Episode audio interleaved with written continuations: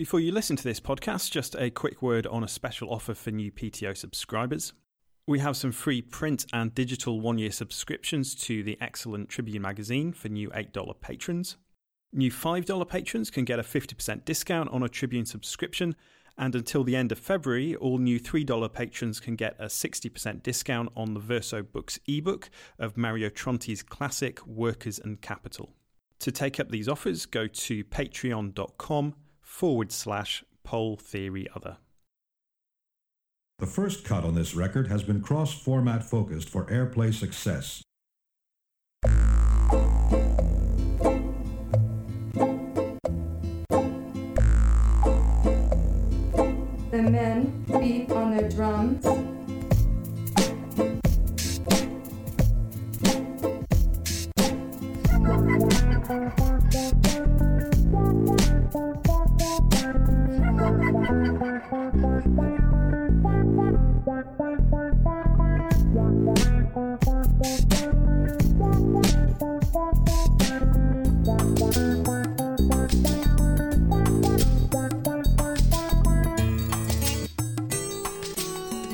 Hello, and welcome to Politics Theory Other, a podcast from Tribune Magazine. My name is Alex Doherty, and my guest today is Lisa Wedeen. We spoke about her new book, Authoritarian Apprehensions Ideology, Judgment, and Mourning in Syria. We talked about the neoliberal turn in the country under Bashar al Assad before the start of the 2011 uprising, the means by which the Syrian regime maintains control, aside from overt coercion and patronage, and the relevance of Louis Althusser's concept of interpellation to the Syrian regime's strategies for reproducing itself. If you'd like to hear the extended version of today's interview, then please consider becoming a supporter of the show. You can get access to extended versions of PTO episodes from $3 a month, which is just over £2. And by becoming a $5 supporter, you'll also get access to regular bonus mini episodes. Go to patreon.com forward slash pole theory other to sign up. Today's show is brought to you by PTO supporters on Patreon and also by Haymarket Books, who have a great many titles that might be of interest to listeners. One that you might like to check out is The Ballot, The Streets, or Both From Marx and Engels to Lenin and the October Revolution by August Nimtz. Nimtz's groundbreaking scholarship on Lenin's electoral approach, now available in a single affordable paperback volume, is the most comprehensive account of how the Bolsheviks approached the institutions of bourgeois democracy as part of a revolutionary strategy. In the US, the book is available from haymarketbooks.org. Customers in the UK can find the book at all the usual online retailers.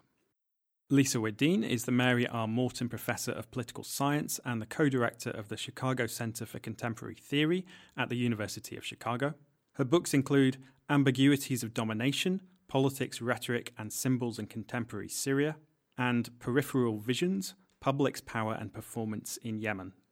Her new book, which was the topic of our conversation, is Authoritarian Apprehensions Ideology, Judgment, and Mourning in Syria. The book is out now from the University of Chicago Press. One thing I was really struck by reading the book was, you know, when we see a lot of mainstream reporting, particularly in the broadcast media, regarding authoritarian regimes and, and one party dictatorships, such as the al Assad regime in, in Syria or, or, say, North Korea, where it's particularly striking, I think, there seems to be a tendency to fall back on, on an extremely simplistic way of understanding those regimes and how they reproduce themselves and, and you see this in the way in which people will talk about those regimes. You know, people will say, oh, it's just like 1984, with the implication that what's going on is a lot of explicit violent coercion or, or quite heavy handed propaganda. And from your book, one of the main things I took really was the complexity of ideological manipulation uh, and the various ways in which the Syrian regime maintains control and also the extent to which you know very large sectors of the population and, and not merely the most privileged sectors are, are complicit in the regime's reproduction and the other thing I was I was very struck by was that again those kind of regimes are often treated as if they're outside of history and they're not prey to broader global socio-economic trends. So for instance, I think I think some people might be surprised to learn that before the uprising of 2011 Syria could be characterized as, as a neoliberal society with all the valorization of entrepreneurship, competition, and NGOization, and so on, that we think of regarding neoliberalism under democracy. So first off, could you talk a bit about what the what the neoliberalization of Syria entailed And how was the, the regime able to maintain control in the period prior to the uprising? So, I really appreciate that question. And of course, there are several questions in your opening uh, comments. But to get to the neoliberal aspect of Syria's autocracy, you know, authoritarian rule in Syria was long standing and its stabilizing effects were entrenched by the late 1980s, but its neoliberal variant began gradually to emerge in the 1990s with so called selective economic reforms, followed by rather ambitious privatization initiatives that culminated in the official adoption in 2005 of what was euphemistically termed a social market economy. And this was devised by an emerging professional managerial elite that sounded like the IMF with its language of good governance and stakeholders. And this social market economy involved encouraging private sector investment. It uh, involves stressing the virtues of individual philanthropy and making provisions for offloading risk and responsibility onto what they called civil society say, shifting the burden of responsibility away from the state onto individuals and family. So in Syria in the 2000s, circles of privilege expanded and contracted at the same time, which resulted in countervailing tendencies that congealed some differences. So, for example, the gap between rich and poor widened, with more people appearing more prosperous in both major cities, Damascus and Aleppo, while producing new bases for inclusion. And what I mean by that is that there were access to information technologies, increased possibilities for travel, and an expanding circle of financial and social networks reflected in the first families exemplification of cosmopolitan living. There was also a growing familiarity with urbane tastes, if not necessarily the means to indulge them. And these were quotidian novelties that constituted an important shift under the son Bashar al Assad. So they introduced some measures of economic reform. They played catch up in the glossies with global trends, and that was part of what changed. The professional managerial elite also broadened to include global advertising's local subsidiaries and members of Syria's regionally successful, very celebrity conscious drama community. And this latter group could be called on to produce messages celebrating a modernity that performed both on and off the screen a version of the good life consonant with the one being exemplified by the regime. So a shift away from the wooden, stale party language, the ruling party's language of old, onto a much more global, glitzy version of the good life. I mean, in terms of that shift, how much of that plays out simply at the, at the rhetorical level? Because am I right in thinking that, that, that you would argue that once the uprising happens, we see something of a, of a return of the old regime, not, not in all respects, but, but to some degree in, in the return of figures associated with the more sort of ex- explicitly coercive regime of, of Bashar al Assad's father? There's definitely more of a recourse to brutality after the uprising starts in a way that I think surprises even activists who had come to believe in the hype of a kinder, gentler regime.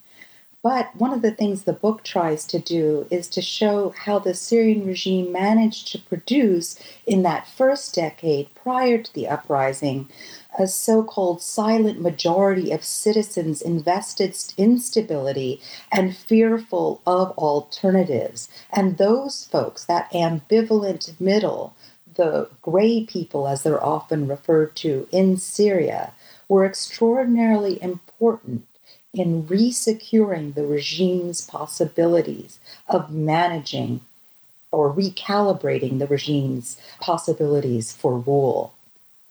So I do think that, and I, I borrow a lot here from the cultural theorist Lauren Berlant, uh, her version of an ideology of the good life operated among key metropolitan populations to organize desire and quell dissent. And it's important to note that Syria's good life entailed not only the usual aspirations to economic well being, but also fantasies of multicultural accommodation among sects and a secure, sovereign, pride inducing national identity. And it's these visions and inducements to compliance in the first decade of President Bashar al Assad's rule that were unevenly saturating and in flux, Alex, as you're suggesting, that defined the terms in which neoliberal autocracy was created, sustained, and I want to argue in the context of the uprising, ultimately reconfigured.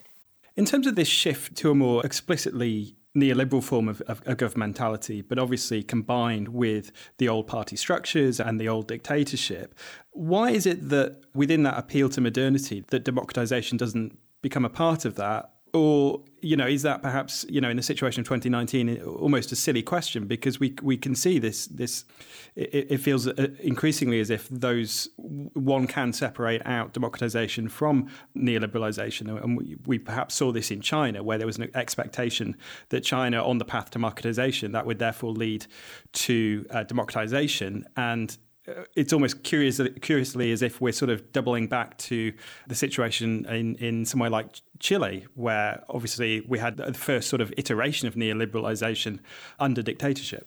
Right. Well, it's an excellent question. And I guess I have three responses to it. And the first one is that in some ways, the kinds of calls uh, for democracy that we saw so eloquently articulated or voiced in the context of the early days of the uprising are, I do think, part of what this kind of opening enabled. But the, secondly, the creation of neoliberal autocracy in the Syrian context, and I would argue more generally, as you say, there are plenty of neoliberal autocracies in the world. China is a, a, a, an obvious one. But the creation of neoliberal autocracy implied two contradictory logics of rule. So, the one cultivating desires for market freedom, upward mobility, and consumer pleasure, and the other tethering this advancement or these advancement opportunities to citizen obedience and coercive regulation. And this contradiction was mediated and managed in pre uprising Syria, and I would argue in other places like China as well, in part through a local image world. And in the case of Syria, that image world wedded private capital to regime control in a way officially epitomized by this seemingly glamorous, urbane, and assertively modern first family. But people live with contradictions all the time, so I'm not suggesting that the contradictions themselves generated the uprising, but I am suggesting that smoothing over the contradictions is part of the ideological work of any regime and because this ideology was unevenly saturating, it worked for that ambivalent middle much more than it did for folks who ended up being the first movers in, in the uprising. And the third thing in mentioning Chile, for example, or other places around the world now, is that one of the book's efforts is to think about Syria in a broader global context in which the seductions of authoritarianism and neoliberal autocracy, in particular, are coming to the fore, not simply in the Middle East, but again as a global phenomenon. We're seeing this in ultra nationalist movements in Eastern Europe and parts of Central Europe. We're seeing this in kind of, you know, as you mentioned, parts of Latin America. We're seeing this in India, and we're certainly seeing this in the United States. And going back to that point about the contradictions, so in terms of the production of, of, of, a degree of popular consent amongst Syrians, or even perhaps just, just forms of apathy that prevented sectors of the population from going over to the opposition, you talk about the, the concept of disavowal and and the way in which people can recognize that that a given idea can be can be recognized at one level as false and yet acting as if it were indeed the case at the same time. And you you refer to this formulation of i know very well yet nevertheless yes. that, that characterizes this kind of kind of disavows. Um, so uh, c- can you talk a bit about how this has, has served to buttress the regime? And how it's even served to structure the belief uh, beliefs and practices of the Syrian opposition as well to some to some extent. Sure. Yeah. So, thank you. I, I think it's probably part of what I find most fruitful about the book is an invitation to think about the work ideology does. And one of the most important dimensions of that work, as you were suggesting, was that ideology operates as disavowal. And of course, this comes from, or the phrase I know very well and yet nevertheless, je sais bien mais quand même, comes from the famous theorist Octave Mannoni, who noticed how people would rationalize their lives acknowledging and disavowing simultaneously.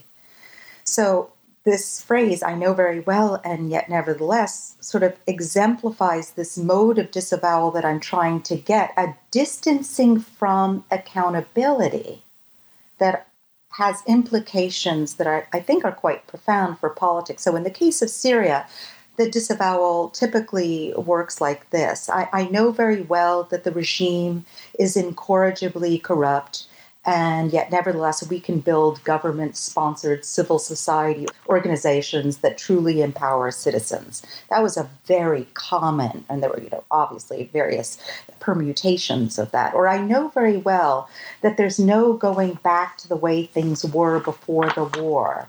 And yet everything will resolve itself or taking an example uh, that is explored in depth in the book, I, I, know very well that Sunni gangs did not visit our village in the night, and yet nevertheless they could have or among secular activists in the first two years of the uprising itself, I know very well that they're violent Islamic militants, uh, but nevertheless, they're not really a problem, or I'll act as if they don't exist. So the key thing here is disavowal goes beyond denial. In that the problem calling for judgment is at least posed. That's the first part of the clause.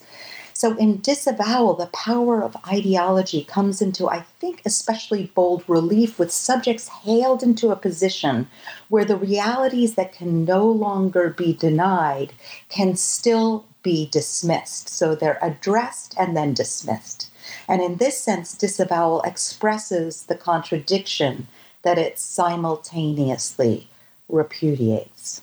What do you think is the the psychological gain of that? I mean, is, is, is it mostly centered around the question of, of avoiding costs? So, as you say, one could sort of believe that Syria is, is on a path towards liberalization and, and, perhaps even democratization at some point in the future because one doesn't want to deal with the actual cost of going down that path which would which would entail serious opposition to the regime you know sometimes it can be seen as a post hoc rationalization but i think more interesting is to also think of it as something that's going on in everyone's present. And this is not specific to autocracy. We are ambivalent much of the time. And it seems to me that those of us who care about politics, and I gather you and I are pretty much on the same page in terms of identifying as leftists who care a great deal about the redistribution of income and remaking our world in ways that allow for human flourishing. And when we think about how we go about organizing or how we go about appealing to folks, I think understanding that most people are ambivalent would help us understand how it is that we might make our appeals more salutary, more compelling, more persuasive.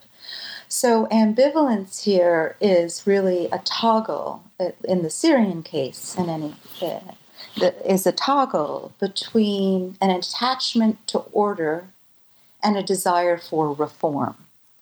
And I do think, had the opposition been more attuned, and I don't mean to tell people what to do, that sounds weird, but a sense of attunement to the way in which people were vacillating might also allow all of us who care about remaking our worlds or to produce a kind of, and you know, in terms of world making experiences, might think about and have a certain sense of compassion for the way in which those attachments to order, for example, to a certain kind of status quo conventionality matter, as do the desire for reforms. So that ambivalence, or those of us who are ambivalent about things, are also available for mobilization or persuasion. It might take work more work than we're, we're used to doing in some ways. And it might take something called representative thinking. This is Arendt's term for the capacity for an enlarged mentality, for thinking as yourself in a place where you are not. And so, back to the Octave Mannoni disavowal aspect of things, I know very well, and yet nevertheless, to me, that's already indicative of or it showcases the sorts of ambivalences that we grapple with in our everyday life. And it gives us a kind of, in some ways, it seems like an impasse, but it also gives us a way to scale that impasse, it seems to me. Because there is not simply a denial, but a form of address that then gets folded back into the thing that's safer the, the world that's safer to inhabit. And regarding that failure to recognize people as as ambivalent, I mean, perhaps uh, do you think that maybe is reflective of whether we're talking about the Syrian opposition or if we're talking about, say, leftists in, in the United States or the UK, that we often fail to recognize our own ambivalence regarding structures of power and the extent to which we are invested in them and, and the extent to which we experience enjoyment in things that at a different level we might critique. So, uh, you know, for instance, you know, I think many people on the left, although they may, you know, people may disagree about this, but but are often heavily invested in in consumer culture and all the fetishization of it that goes along with it. And we sort of know at one level, oh, this isn't, you know, this isn't really going to satisfy me, but at a, at a different level, it does satisfy. Exactly right. And I have a tremendous amount of sympathy for that kind of ambivalence and our failures, I think, as leftists to theorize it properly in a way that would allow us to, to move forward, uh, thinking about our enjoyments, thinking about the ways in which we want to have our cake and eat it too, you know, which for me has always meant just generate more cakes. Um, but the, uh, that's somewhat uh, facetious. But yeah, when the stock market falls, as much as in some ways we'd like to do away with stock markets and, and think about alternative worlds to capitalism. At, at, the same time, we're all invested in the stock market, hmm. and mm. or or you know we we want to be able to embrace far-reaching climate change policy but aren't willing to do the kind of everyday work that that would entail. So, I mean, I think there are a lot of ways in which this ambivalence that I describe in depth in the Syrian case is much more generalizable or portable, or at least an invitation to think otherwise. One of the concepts you use in the book regarding the regime uh, securing support for itself or, or, or, securing degrees of apathy is the concept of interpellation, which, which comes from Louis Althusser. Could, could you talk a bit about the concept of interpellation and, and its relevance to the situation in Syria and, and how you adapt it in your book? Yeah, I would be happy to do that. One thing I did want to say first, though, is that it's really less about apathy and less about indifference and really more about ambivalence than it is about apathy. And consent was another word that you used. And I really want to think about in some cases there you know there are uh, loyalists and there we can think about consent but you know consent is uh, obviously a very vexed term and i think acquiescence does a better job of And acquiescence need not be about apathy. Sometimes it is, and certainly there are instances of apathy. But there's also, you know, a lot of things like I talk about fake news at one point where, you know, there's a polarization of beliefs, there's a kind of uh, uh, entrenchment of beliefs that confirm one's own already, but there are, and those produce siloed publics of one sort or another, but there are also ways in which people get confused, and that confusion is an alibi for non judgment. So I think that apathy and consent are glosses on the situation, but aren't as accurate as, say, acquiescence and ambivalent. But you asked a question about interpellation, and of course, that comes from Louis Althusser's landmark essay, Ideology and Ideological State Apparatuses. Just very briefly, there he stages what has become an iconic scene in which a policeman calls out, Hey, you there, prompting a passerby to turn around, having recognized him or herself to be the one hailed by the call. And so for Althusser, it's in this event of interpellation, in this hailing, in this mode of address, this reciprocal recognition on the part of the policeman and the passerby, that the passerby becomes a subject, someone subjugated to and the subject of political power. So, one familiar way to look at ideological interpellation or address is as a form of ritual affirmation, a set of discursive practices that, with very varying degrees of resonance, secure and reproduce routine attachments. And so, examples of ritual affirmation are everywhere in our ordinary lives, in practices of citizenship like singing the national anthem or, or enduring it being sung at sporting events or signing a protest petition or affixing a postage stamp featuring you know the nation's flag onto an envelope. The, the poster of uncle sam the united states pointing at passersby and declaring i want you the anonymous citizen you know the presumed spectator to join the army is a particularly succinct example of political interpellation in the US context. And even a pacifist's revulsion upon encountering such a poster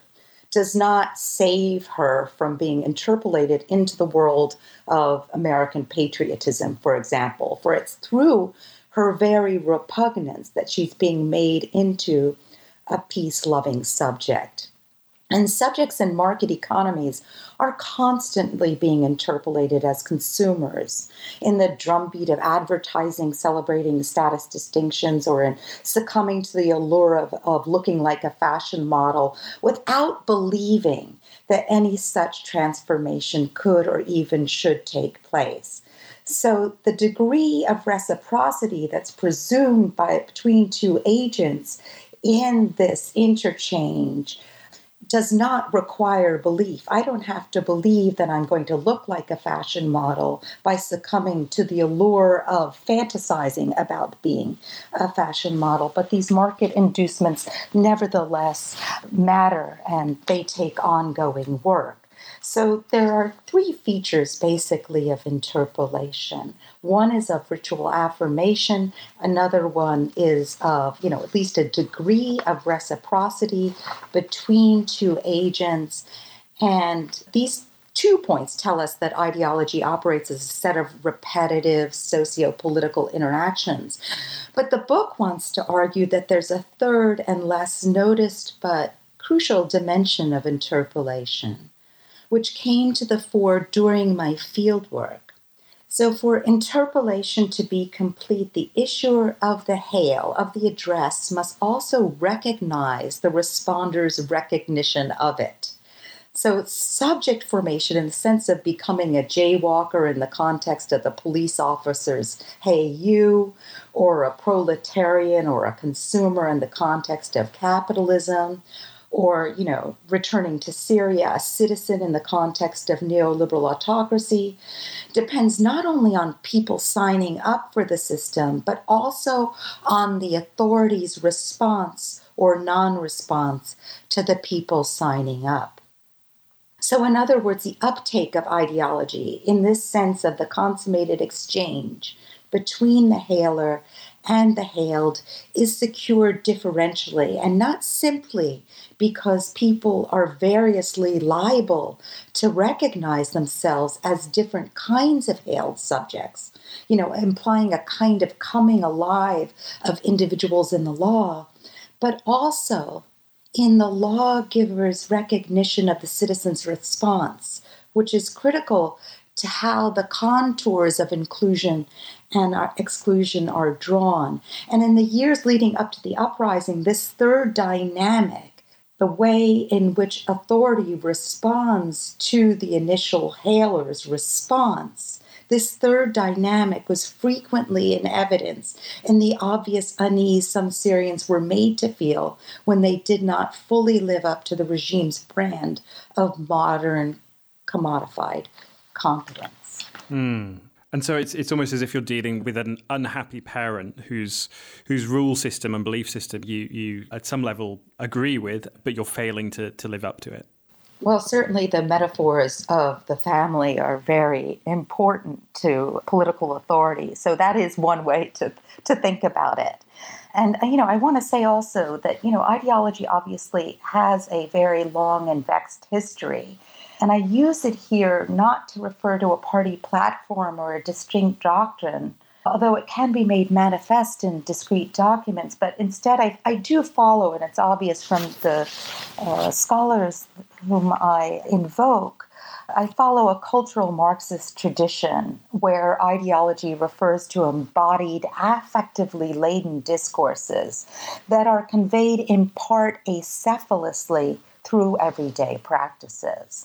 Turning to a concrete case of that, I mean, in, and in the period prior to the uprising, you talk about Syrian subjects who were, you know, sort of hailed as good neoliberal subjects, people who would take part in a supposed cosmopolitan society in, in which um, sectarian differences were not necessarily treated as, as problematic in and of, them, of, of, of themselves and, and a consumer culture. And that people whose lives were perhaps more collective in nature and and more explicitly religious in nature would experience that sense of failure in terms of being good neoliberal subject. Is that a fair reading? Yes, absolutely. And you know, I, there were so many scenes like ones where you know a family of seven dressed in conservative clothing would come to the center of town from the outskirts of Damascus to have pizza or ice cream at a fancy cafe and where money wasn't necessarily the issue, but styles of comportment were the setting, the dress, the bearing, the dialect differences, and even the pronunciation of certain words invited kinds of invidious distinctions between citizens coded as country bumpkins despite their newly acquired wealth and the embodied dispositions, or what Pierre Bourdieu calls the habitus of the regime's upwardly mobile professional managerial elite. And this disdain was palpable in public places where people of different background conditions were brought together. And you could hear the snickers of contempt audible, the comments on smells, the styles of comportment were, you know, part and parcel of a grappling with new forms of commercialized living. And those people who were perceived to or, or felt themselves to have to have uh, failed to live up to the, the way in which the, the regime and the ideological state apparatuses were hailing them. Did that straightforwardly feed into being more likely to join the opposition, or was it, was it rather more complicated than that? I think that was one population that was attracted to the opposition. It certainly wasn't the only one, though. And again, the the relationship between, say, poverty and the willingness to join the uprising and the quantitative evidence available, and again, one should be cautious about of subscribing too much faith in, in that evidence, but if one looks at that evidence, one could see that the pattern is that there is no pattern, that there were some areas in which impoverished people joined the uprising in other areas where they did not. There were intersections among say sectarian considerations in parts of the country and and poverty and in other areas, not so much so. Regional distinctions mattered. The kind of divide between rural and urban areas also mattered. But again, the pattern is not an airtight one.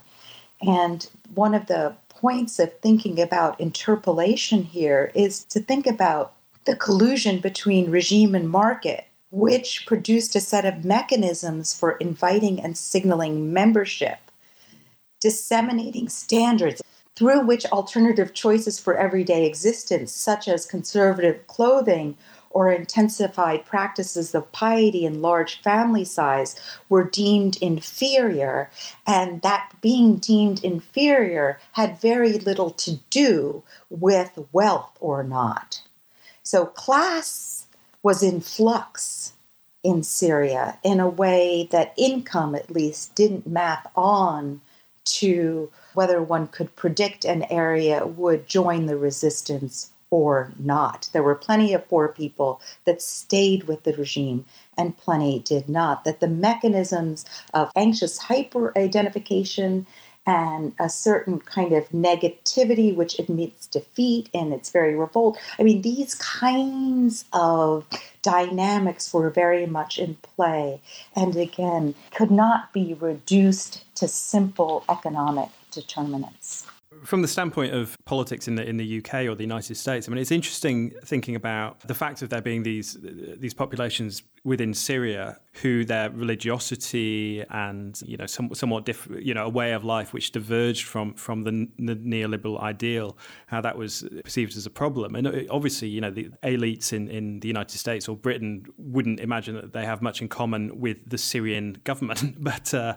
but it, but in that respect it seems that they do because clearly Muslim populations say in in Britain certainly are problematized in just that way it seems to me yeah, no, I think that that's right, and you know, it's it's also one of those things where one can think about the ways in which, for example, there are plenty of people in the United States context, which I know better than I know the UK one, who don't seem to be acting in their own self interest by, say, supporting Trump.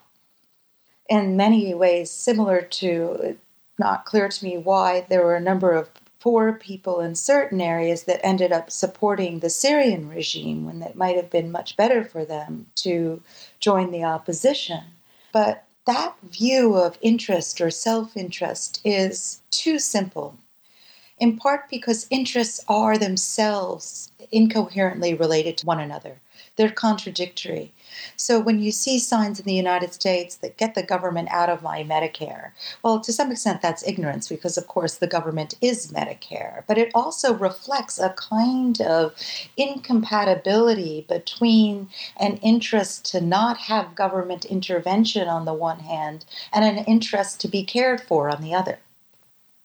And again, like ambivalence, I think that understanding or being able to theorize the incoherencies which we all experience might be helpful, or at least there's an invitation in the book to think more deeply and in solidarity with one another about these kinds of incongruencies. You've been listening to Politics Theory Other, a podcast from Tribune Magazine. If you'd like to hear the extended version of this interview, please consider becoming a supporter on Patreon. You can sign up at patreon.com forward slash poll theory other. And for a short time only, you can also sign up for free and discount print and digital subscriptions to Tribune magazine, as well as 60% off the Verso ebook of Mario Tronti's Workers and Capital. That address again, patreon.com forward slash poll theory other. Thanks for listening.